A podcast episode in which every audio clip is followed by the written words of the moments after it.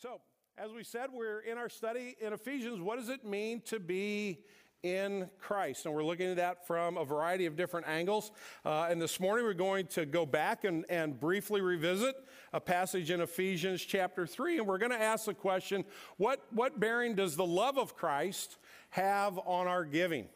I read a really wonderful story recently that, that spoke to this in a very practical way and I want to share with you this morning. But as I read it in my office, and I, uh, being the unemotional guy that I am, was in my office kind of crying while I was reading the story. I said, There's no way in the world I'm going to get through this. So I've actually asked a friend to come and, uh, and help us with this. So Scott Holly's going to read some of this story to you this morning.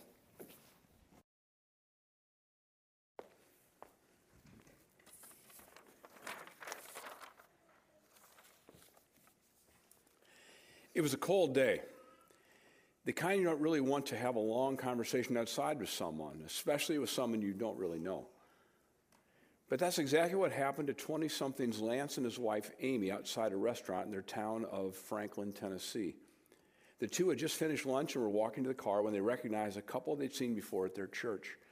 They all stopped briefly and started talking. The issue of money came up as they chatted about a new financial small group class at their church Soon, Lance acknowledged that he and Amy had paid off about $60,000 in debt, but still had $10,000 left to go. The older couple asked them what they would do when they were debt free. At first, Amy laughed about the trampoline they'd promised her young kids, but then she confided that their real dream was to adopt another child. However, they were committed to be debt free before they did so.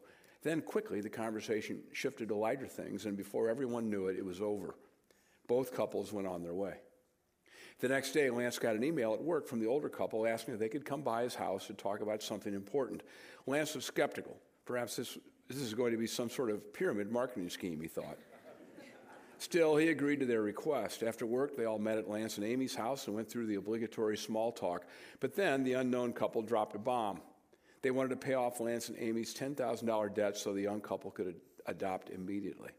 How do you spell your name? The older woman asked as she got out her checkbook and began writing. Lance thought, Are you kidding me? Are you for real? Who does that? Who writes a check for $10,000 to somebody they don't even know? Smiling, the couple told Lance and Amy, Just don't tell anybody it was us and don't act weird toward us at church. and then they drove off. Lance and Amy stood there for 10 minutes in total shock. Then they cried and screamed and ran all over the house and yard. It was unbelievable. It was beyond belief. Nine months later, when they brought their new adopted daughter, Mayla, home, they realized that the check the couple had given them was dated exactly nine months prior to Mayla's due date. The $10,000 gift was made right at the time their daughter was conceived. As Lance recalled, it was like God was saying, I have a baby out there for you right now. I'm not waiting around another two years for you to pay off that debt.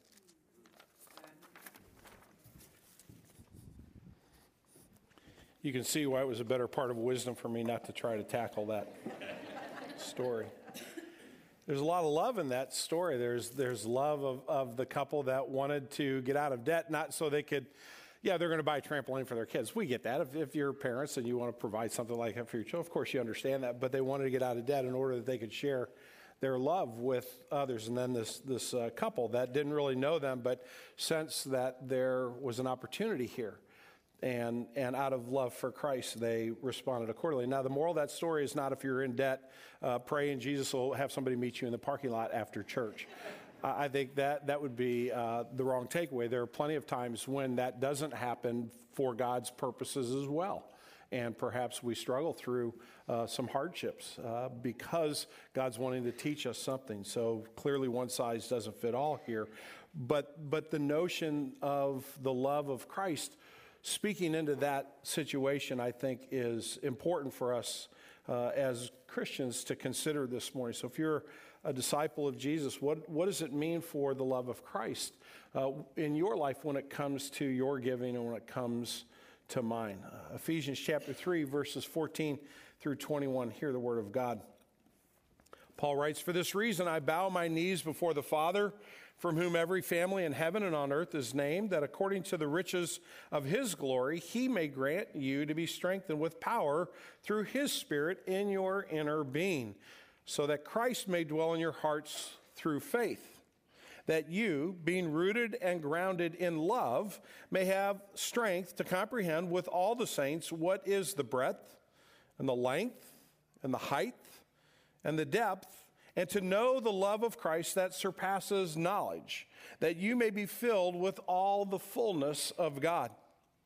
Now, to him who is able to do far more abundantly than all that we ask or think, or all that we ask or imagine, according to the power that is at work within us. To him be glory in the church and in Christ Jesus throughout all generations, forever and ever. Amen.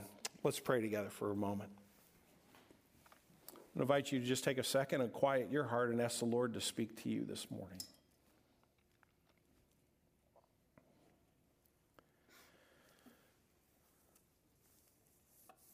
Father, as we consider what it means for us to be in Christ, many of us in this room profess to be disciples of Jesus, profess to be Christians. Lord, if that is the case, then it, it, it's truly vitally important that we understand our relationship to Jesus Christ and the relationship we have with you through Him. And Lord, it, it's equally as important that we understand the practical realities of that relationship, that it isn't a, a Sunday morning relationship, that it isn't a, a couple of times a week when maybe we pick up our Bible, but that it is the defining relationship of our lives.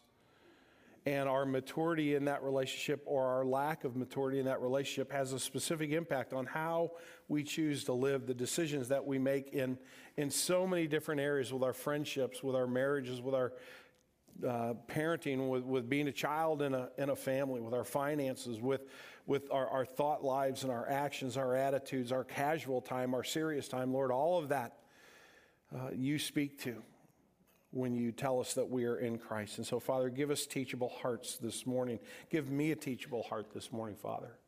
Pray that you would, would not allow us to be prideful or to be dismissive of your word. Father, forgive my sin. Please don't let me stand in the way of your teaching today. Lord Jesus, we want to hear your word. It's why we're gathered here this morning. So we pray that you would speak to your people. We pray in your name. Amen. Well, in terms of how the love of Christ impacts our giving, I, I, think that this passage points us to this truth. Our giving reflects the degree to which Jesus' love is transforming our lives from our control to His. So I, have chosen that word reflects carefully. It's not an end all be all. This is not a sermon where you say, well, the pastor just wants me to give some money. And as long as I give some money, apparently God will love me and everything will work out right. If, if that's your takeaway, I've done a terrible job and you should fire me by tomorrow morning. What this passage, I'm not trying to put an idea in your head. what this passage is, is pointing us to is the depth of the profound love of Christ and how that should be impacting our lives. And so, if it's supposed to be impacting our lives and we're supposed to be moving from, from our control to His control, then, then our giving will be part of that conversation. It won't be all of that conversation, but it will certainly be part of that. And so Paul says in verses 17 and 18 a couple of important things as we start out here this morning we want to see. He wants Christ to dwell in our hearts that we may be what? Rooted and grounded in love. So when you when you say if you're a parent, you say to your kids, I want you to be rooted and grounded in X. You're, what you're saying to them is this is really important whatever it happens to be. You might say, I want you to be fiscally responsible. I want you to have a, a good work ethic. I want you to be a really good student. And I want you to be rooted and grounded in those principles. You're not talking about what sports team they may or may not cheer for. You're talking about the fundamentals of life. And Jesus says, as disciples, as those who belong to me, I want you to be rooted and grounded in love. Well, whose love? Are we talking about the love that I can offer you or the love that you can offer me? And Paul says to have the strength to comprehend with all the saints the breadth, the length, the height, the depth, to know the love of Christ that surpasses knowledge. The love of Christ is what is uh, to control your life and to control my life if we are rooted and grounded in the love of Christ, then, then our lives can be transformed. Uh, Gordon MacDonald, who, is, who has written on this topic, has a really uh, wonderful way of summing this up. He says this The generous giver is someone whose heart generates love. It is not a sentimental or romantic love, but a love built on compassion and care, a love that is drawn to the broken and fragmented creatures and conditions of our world. This kind of love values human beings as those created in God's image. It is accompanied by a righteous anger at systems and forces that perpetuate the suffering and ignorance of others. The kind of love, uh, this kind of love cannot contain itself when there are opportunities to change lives and circumstances for those unable to change their own situation. That's the love of Christ. We were unable to change our own situation, and Christ did it for us. How does that love then become the, how we are rooted and grounded in this world? What can we actually know? About the love of Christ. I'm going to give four observations about what I believe we can know about the love of Christ this morning, and I'm not even scratching the surface. This is not the tip of the iceberg. This is the tip of the tip of the tip of the iceberg.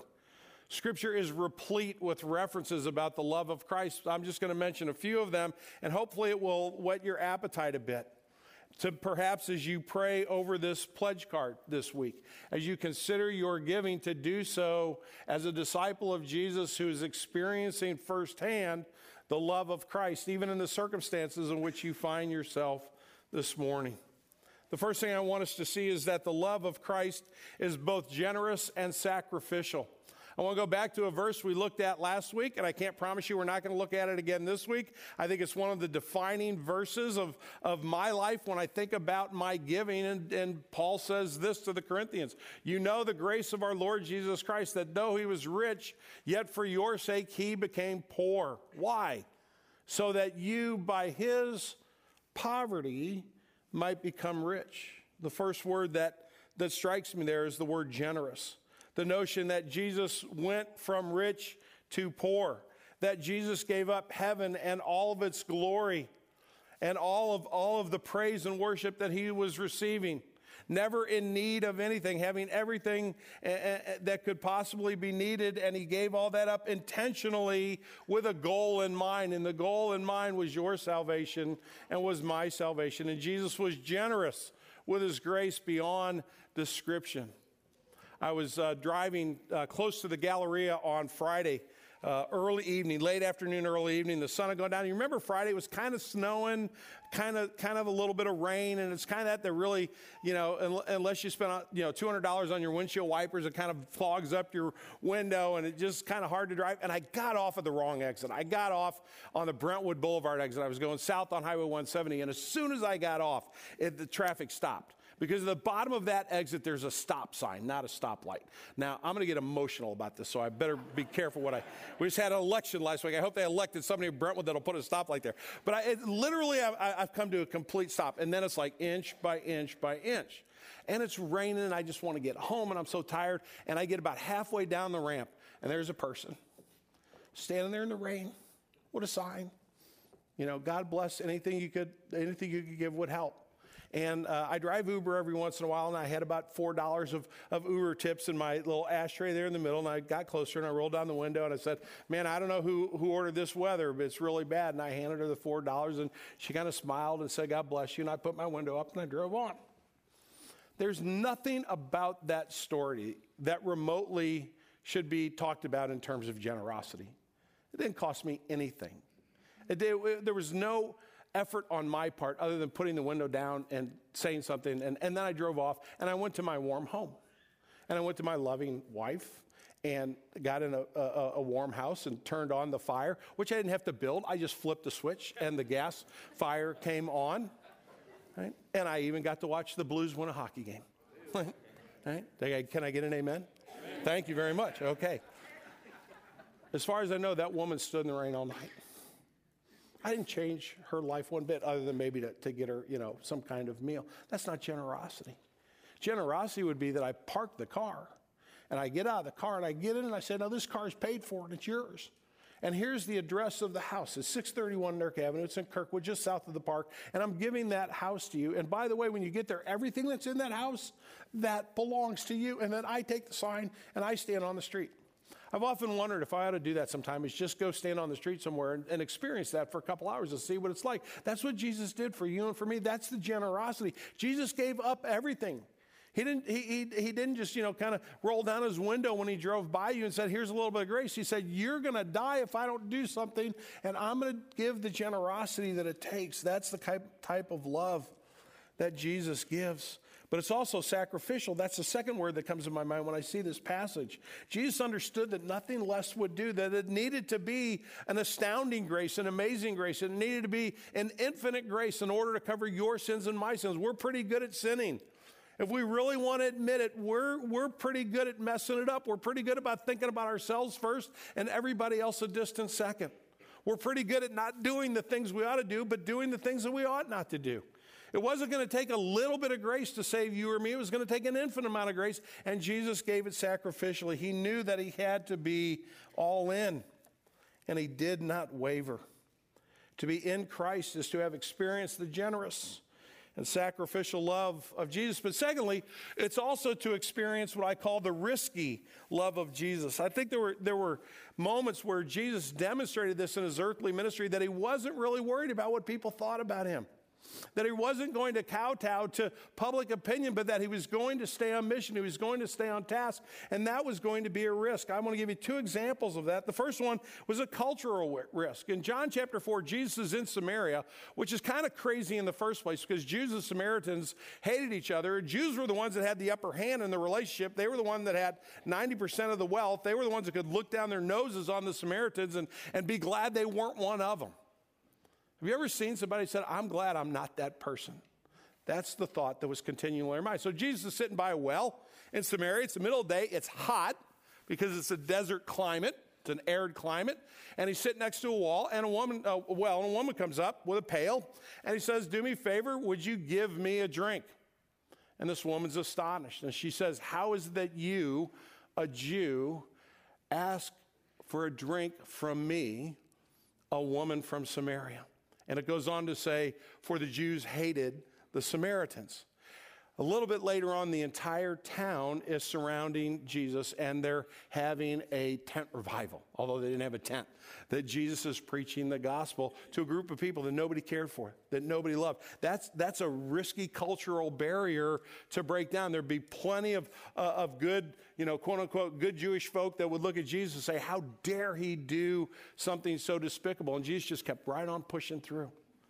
But not only cultural barriers, but there's also just his individual reputation. Luke chapter 15 is probably best known for uh, the story of the prodigal son. There's a reason why Jesus told that story, and we get that information in the first couple verses of Luke 15.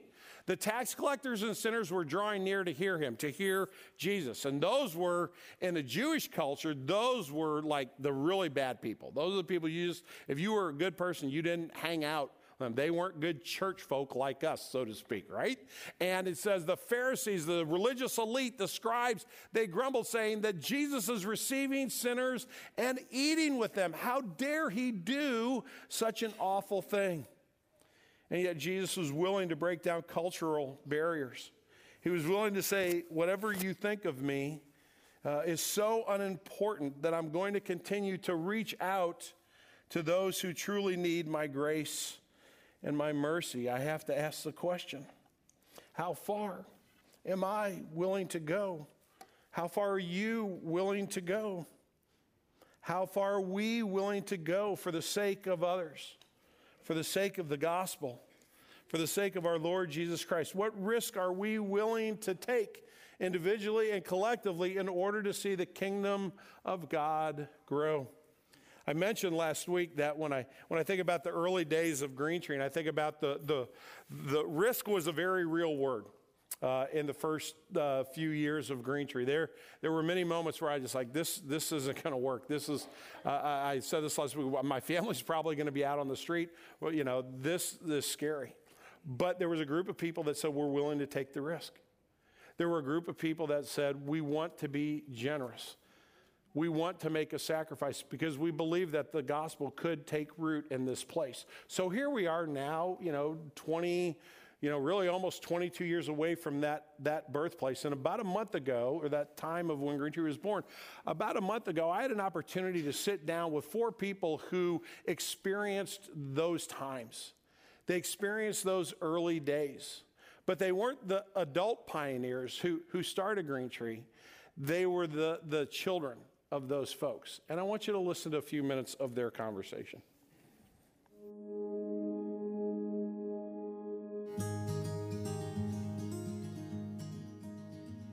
I think being being a part of a small and new church, everyone was involved in some way. There was not really a way to sit out, um, whether it was preaching or helping with kids or or greeting people in the morning. It seemed like or, or playing music. It seemed like everyone was involved in some way, and that was like a great. That's a great example of like what we can do, the different ways we can worship, the the, the, the different ways we can serve. And I think being part of that small, brand new church everyone had to. You were kind of forced to, but but in a, in a good way, a way to serve and, and, and worship in more ways than one. I mean, I'll go away for like years a time and come back, so my perspective's a little different, but it's so exciting and such a testament to what God can do. I think in my head, I kept thinking, like, God knew what He was doing. Like, early, God knew what He was doing. The Lord really built something, and I think going from like seeing it from the beginning stages and watching it grow, you just feel like God's God's in control of this church and He's doing good things.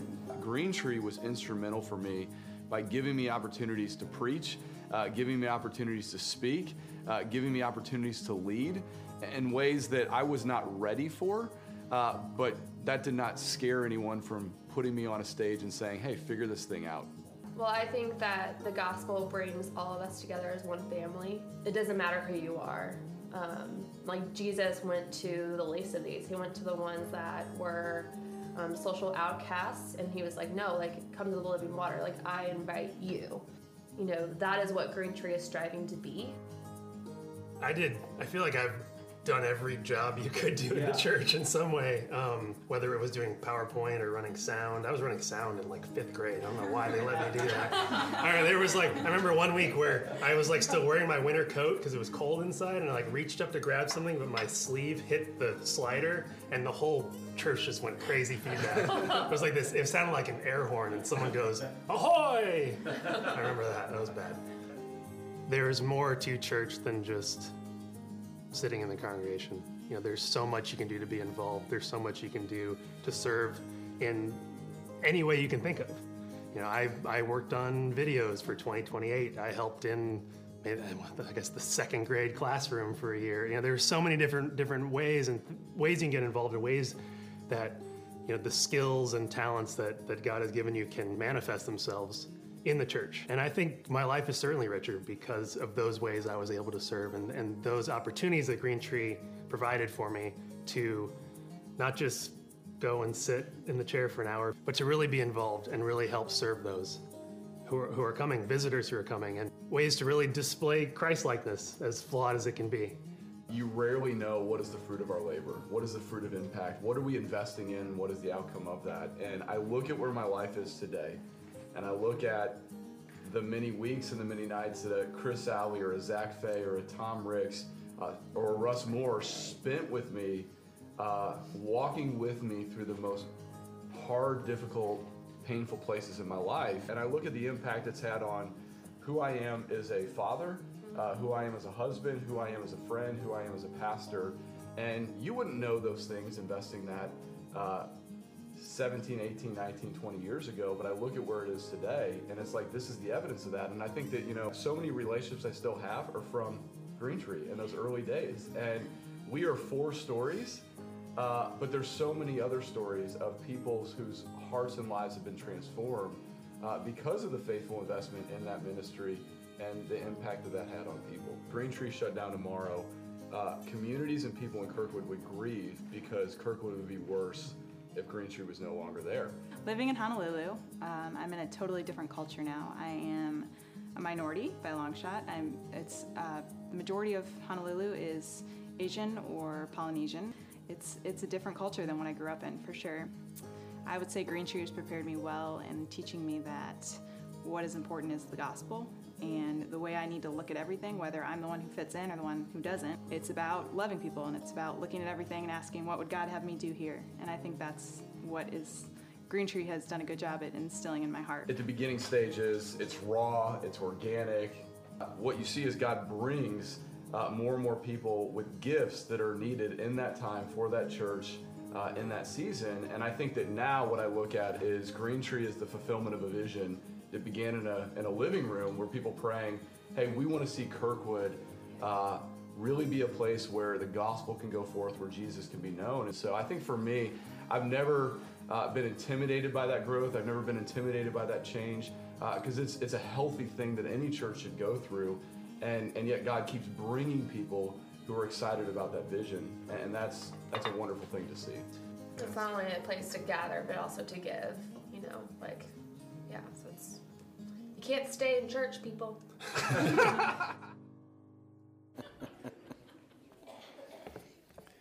You can for the next few minutes, but eventually you have to head out.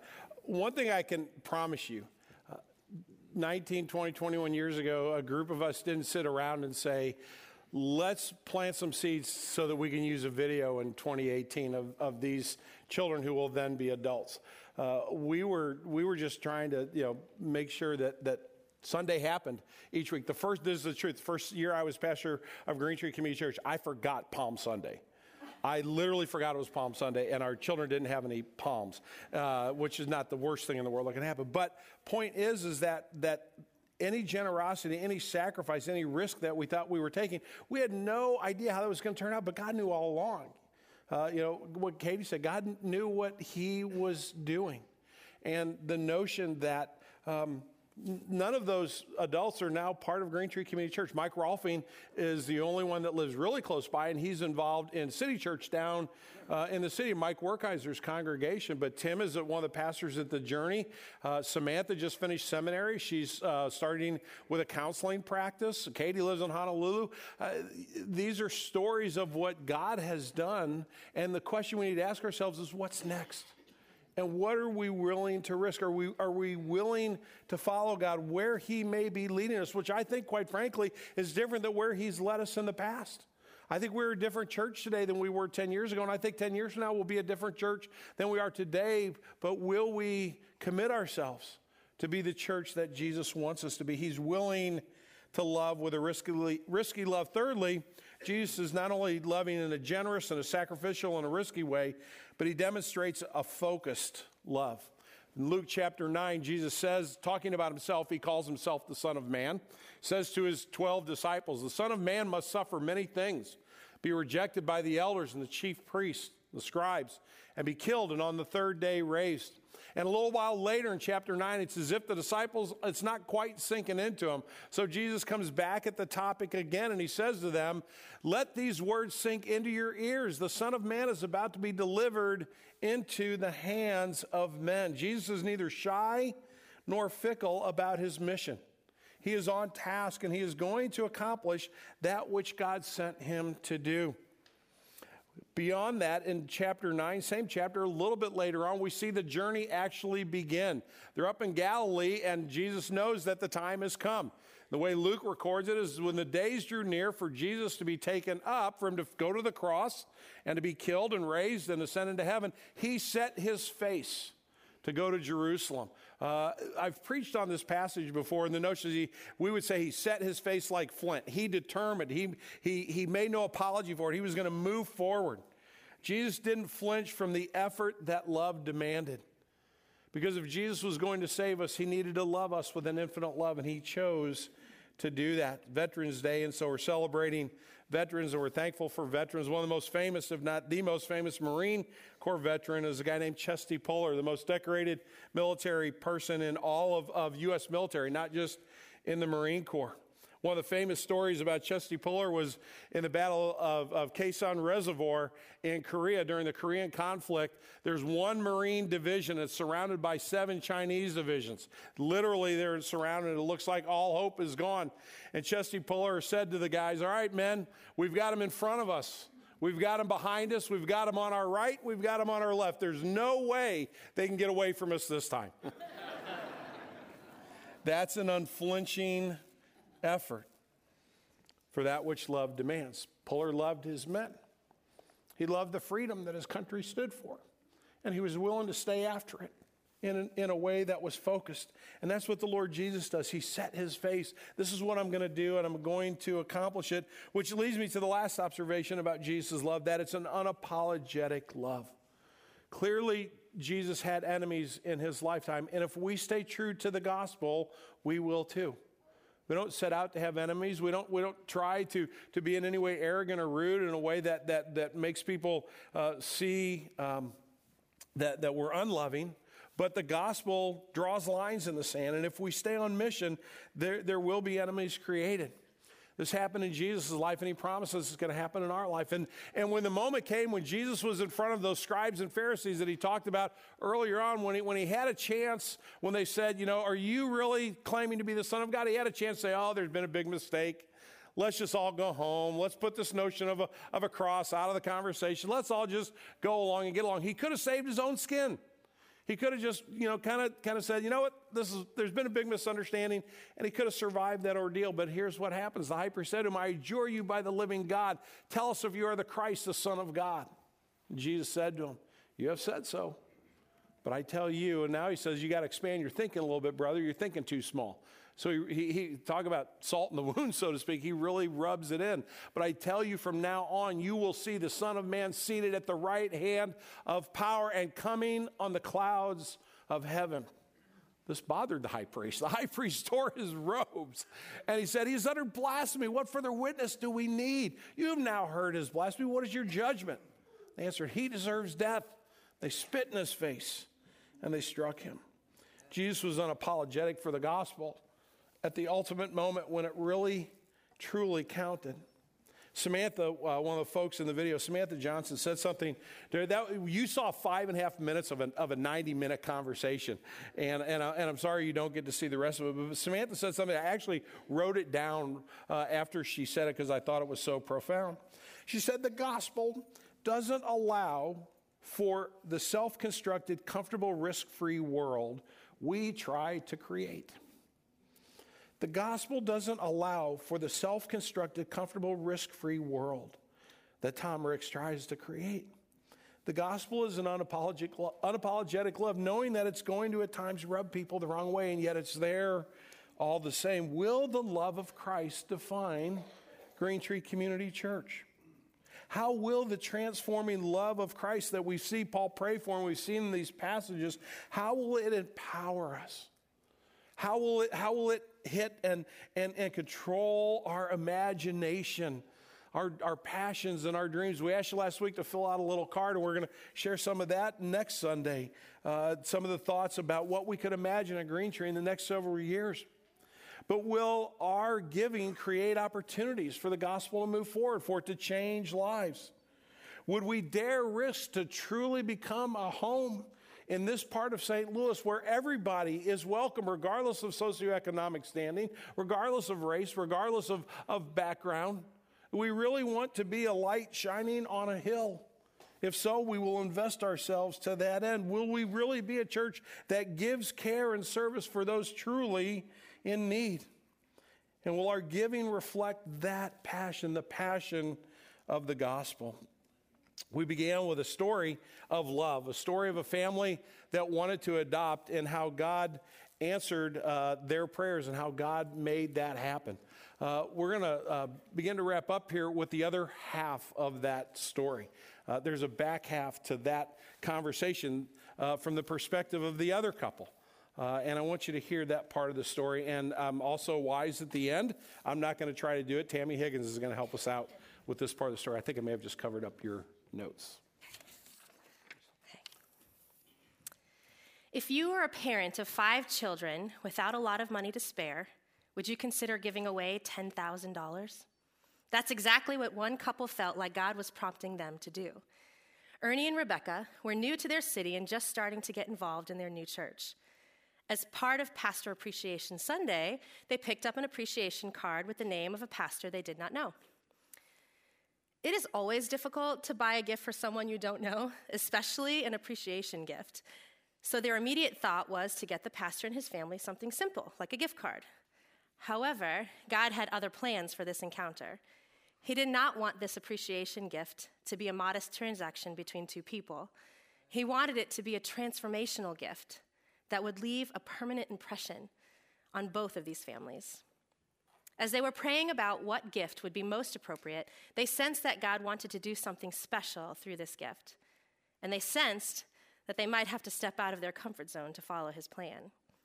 Several days later, Ernie and Rebecca still did not know what to purchase for the appreciation gift. However, as they were exploring their new city, they ran into the minister and his wife. And after striking up a conversation, they began talking about a financial stewardship class that was being offered in their church. The minister and his wife noted that they had been paying down their debt for nine years and were only $10,000 away from being completely debt free. Once they reached that goal, they planned to buy a trampoline for their children and then start the process of adopting another child. After a few more minutes of small talk, the two couples walked away. Although the minister and his family knew nothing about it, Ernie and Rebecca were waiting to hear from God about the gift they should give. Soon after walking away, Rebecca said to her husband, We should get them a trampoline for their kids. But Ernie had a different idea. He said, When I heard them speaking, I very clearly sensed that God was saying, Take away their debt. After further prayer and conversation, they were sure that this was God's plan. They eventually presented the minister and his family with a check for $10,000. And after handing over the money, they both thought, what a tremendous thrill, an incredible joy, not just to give someone money, but to play a part and be included in the secret plan of the God of this universe.